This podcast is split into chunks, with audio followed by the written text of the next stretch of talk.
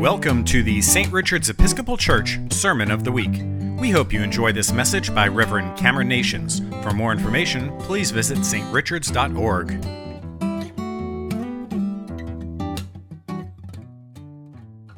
So I have to tell y'all, I was very excited about preaching this Sunday uh, after having multiple weeks. Like y'all who've been uh, attending over the last month or so will know that the gospel readings have not exactly been easy, okay?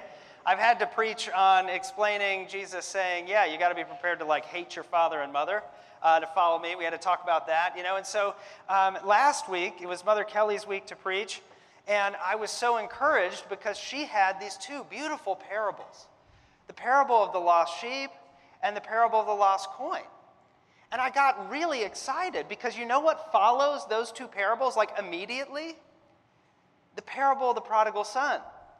And so I'm so excited today that the lectionary skipped over that entirely to give me what is often referred to as one of the hardest parables to understand that Jesus taught.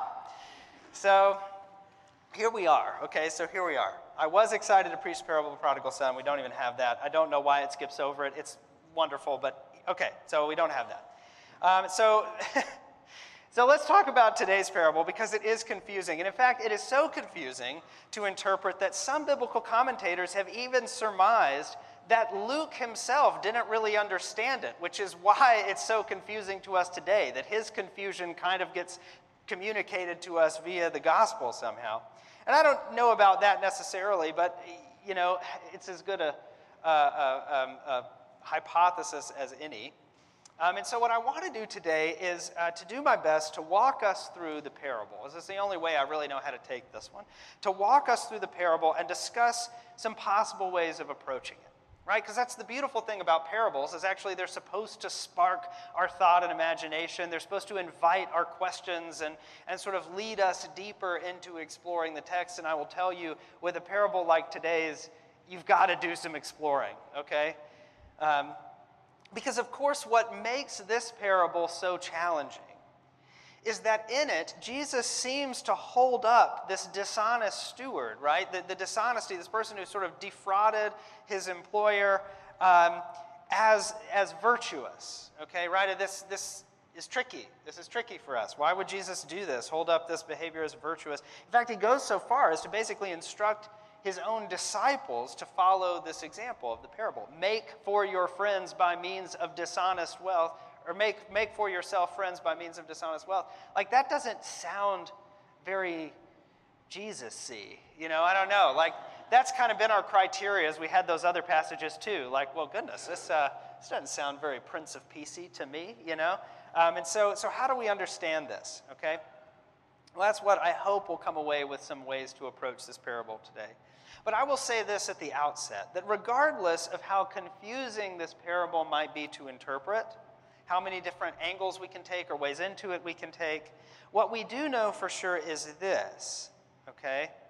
Is that today's parable deals with a theme that we've seen uh, come up again and again over the last month and will come up in a big way for us next week. Because, by the way, Okay, so I was looking forward to the prodigal son. I don't get that. We have this hard parable today.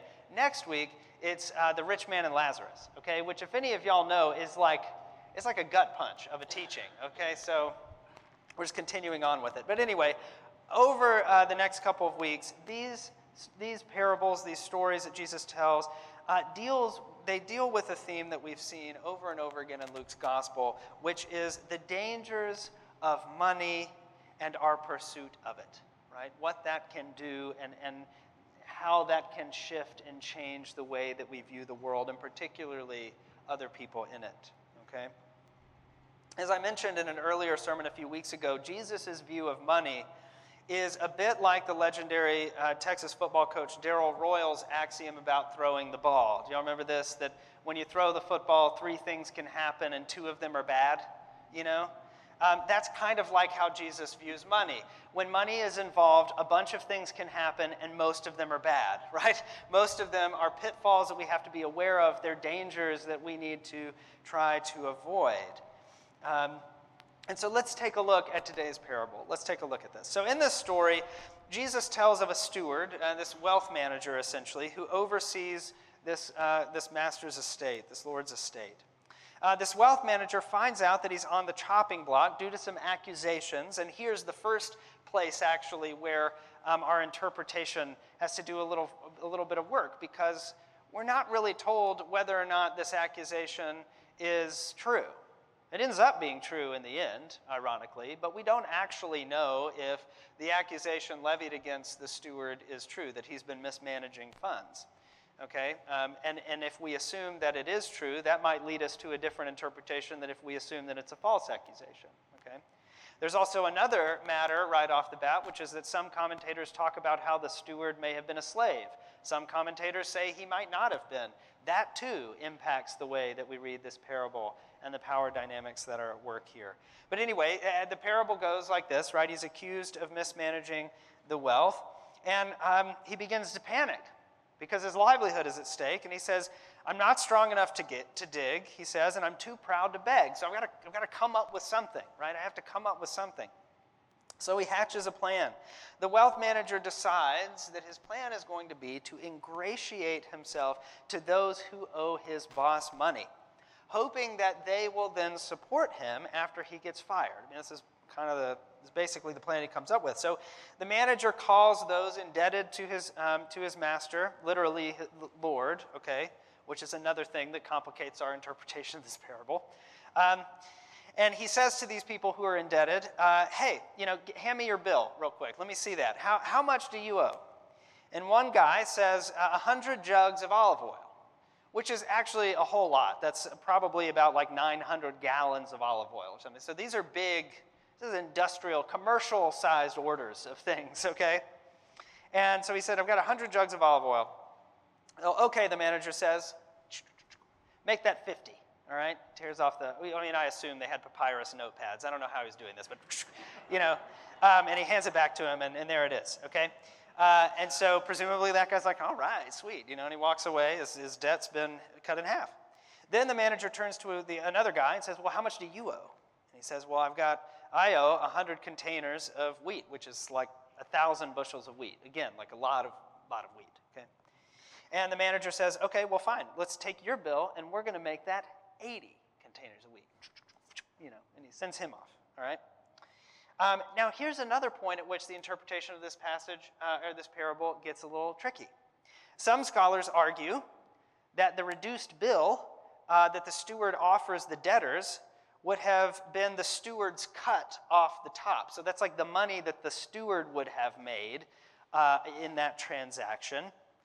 And if, and if that's true, then that changes our reading of the parable a little bit because it means that the steward is sacrificing his own profit to do this, right? Which is a little different dynamic than other interpretation or uh, you know other interpretations. Um, but here's the thing about this: we really don't know this for sure. It doesn't say that, and if you notice, uh, it, the amounts are not the same percentage. He he lops off half of one guy's bill and only 20% of the other one. So, eh, you know, I don't I don't know if we can say that for sure that that's what he was doing.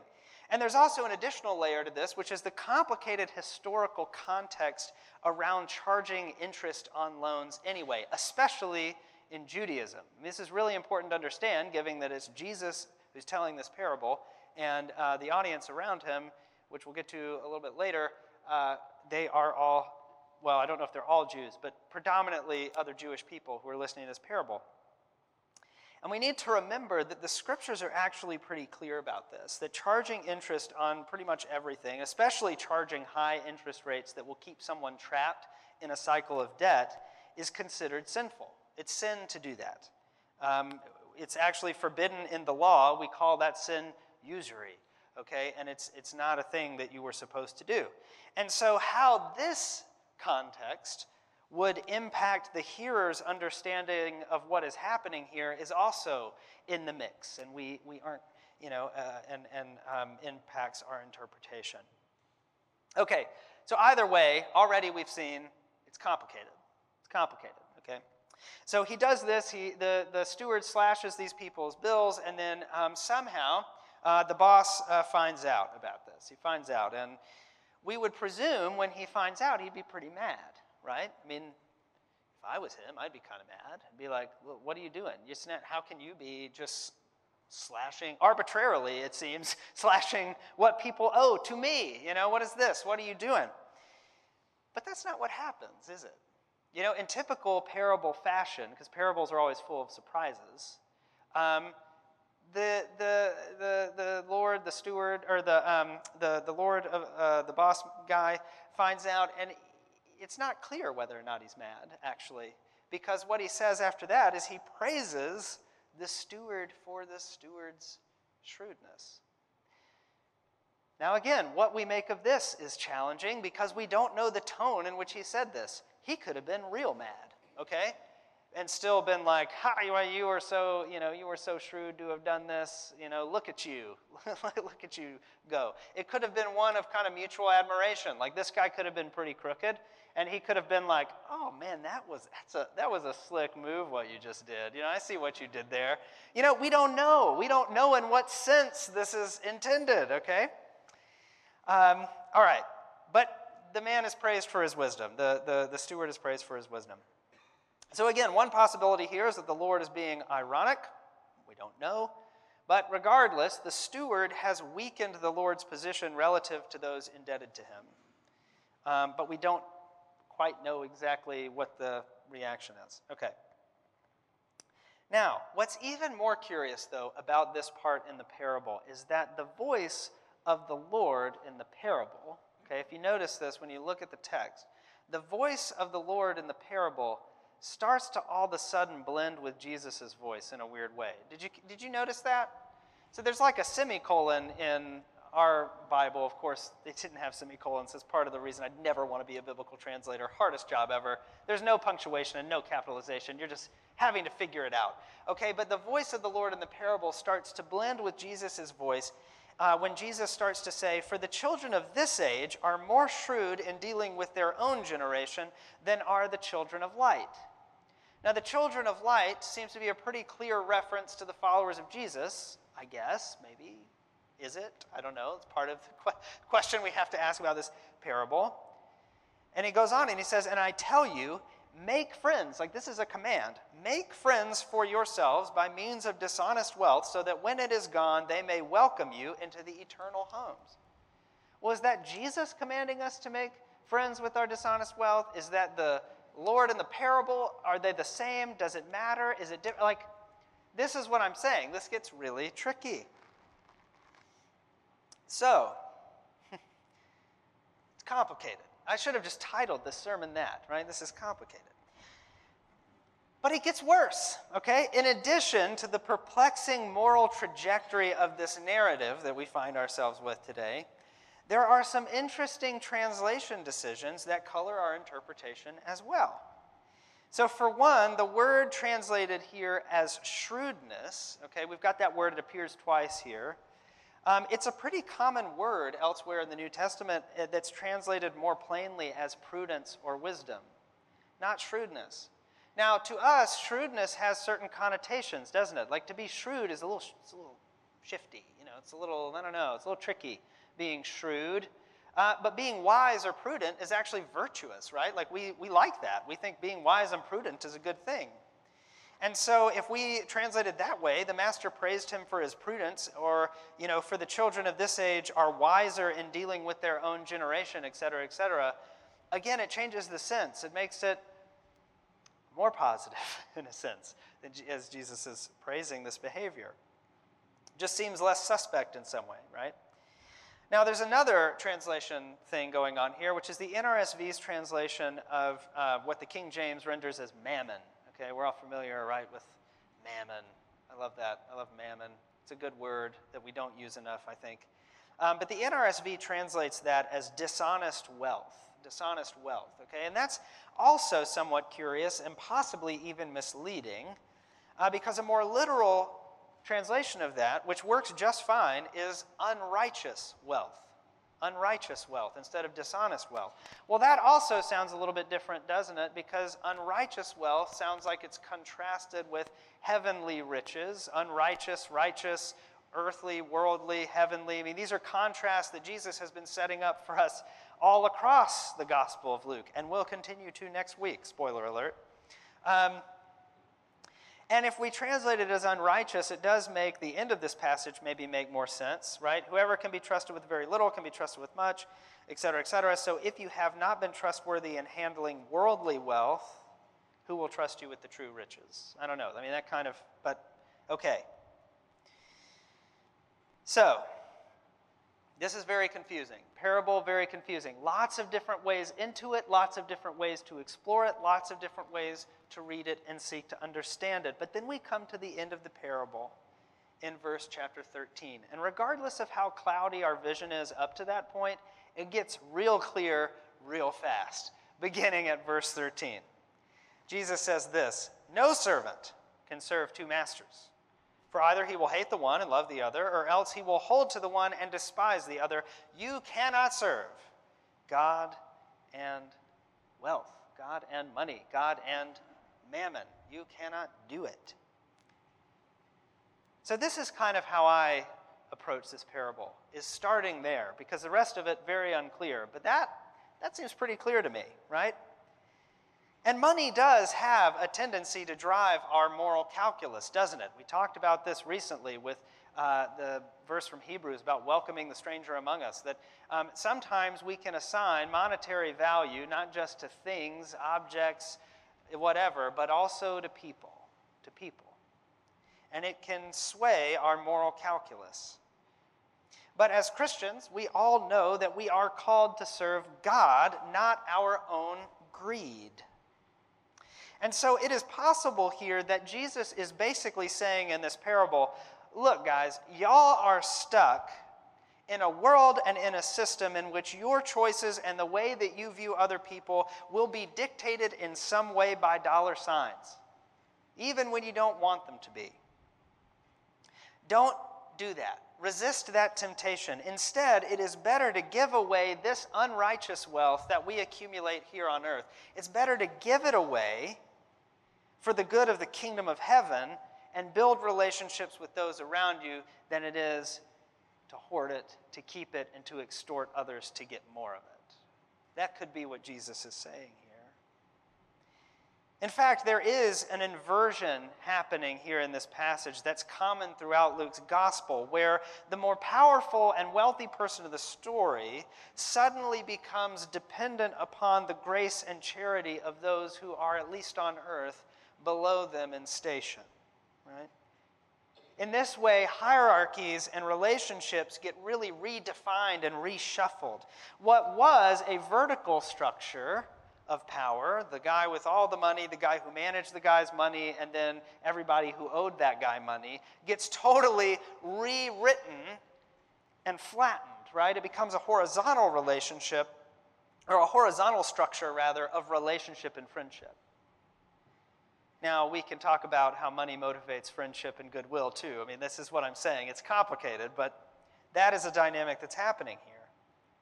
And lastly, I think it's important that we not forget the audience of this parable, which is my next grievance. Well, I'm on the, the lectionary grievance train today. My next grievance about it um, didn't just like steamroll through the prodigal son, but also it leaves out a couple of really important verses today, which are verses 14 and 15, which is who's actually listening to Jesus tell the story. And here's what it tells us. In verse 14, Luke says, The Pharisees, who were lovers of money, heard all this, and they ridiculed Jesus. Okay? So he said to them, You are those who justify yourselves in the sight of others, but God knows your hearts. For what is prized by human beings is an abomination in the sight of God. I think that's actually pretty important context when we think about the parable here. Because the point of this parable may not even be for us to find a moral exemplar in it at all, anywhere, actually. But rather, perhaps it's to startle us because there isn't really one.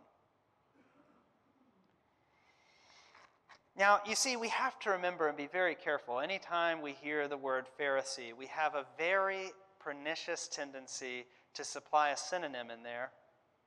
We have a very pernicious tendency to hear the word Pharisee and hear hypocrite, right? Ah, hypocrites. It's the hypocrites.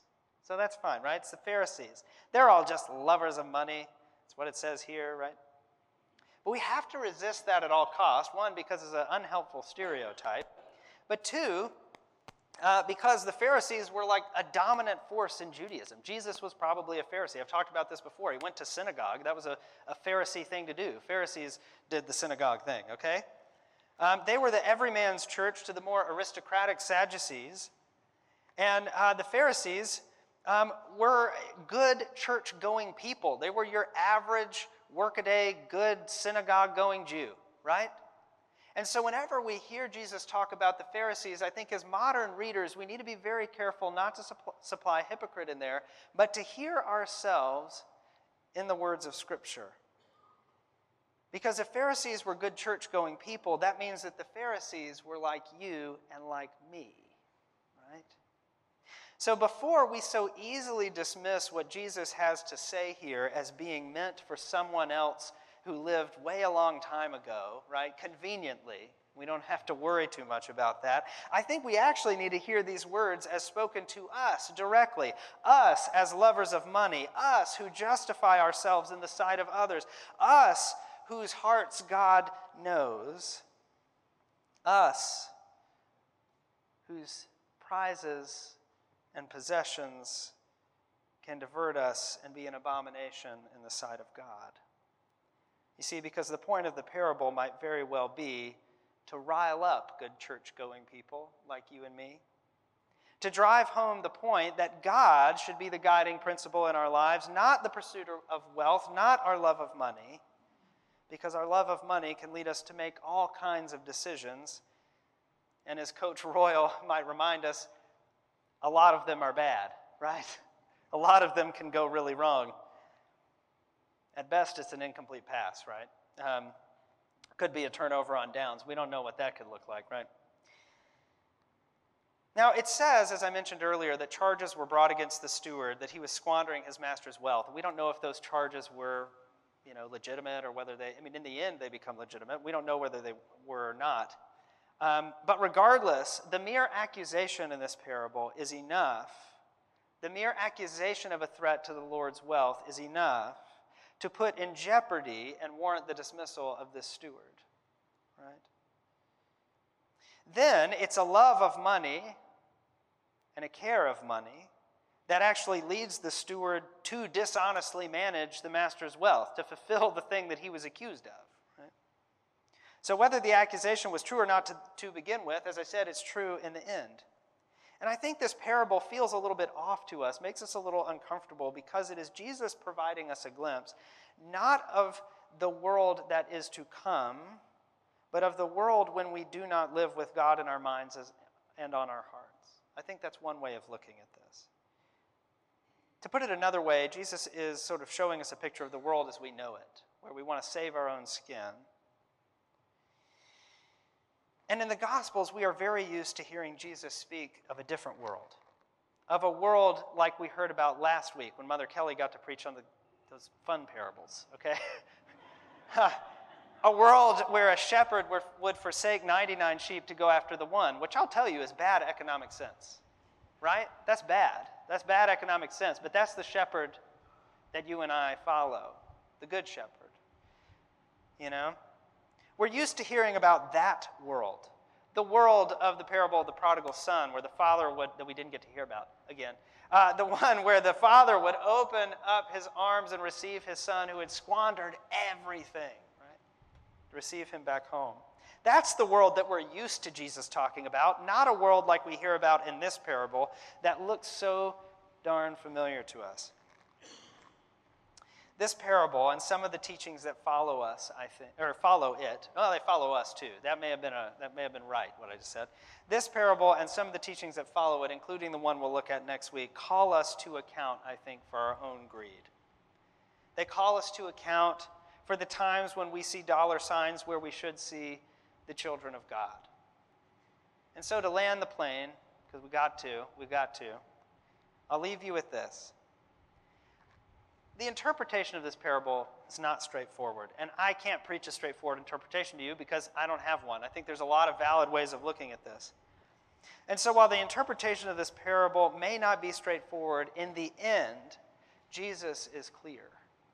In the end, Jesus is clear that we can only serve one Lord. One Lord.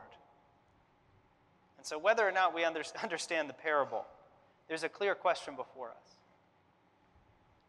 What Lord do we choose? What Lord do we choose? Amen. Thank you for tuning in. For service times or more information on St. Richard's, please visit strichards.org.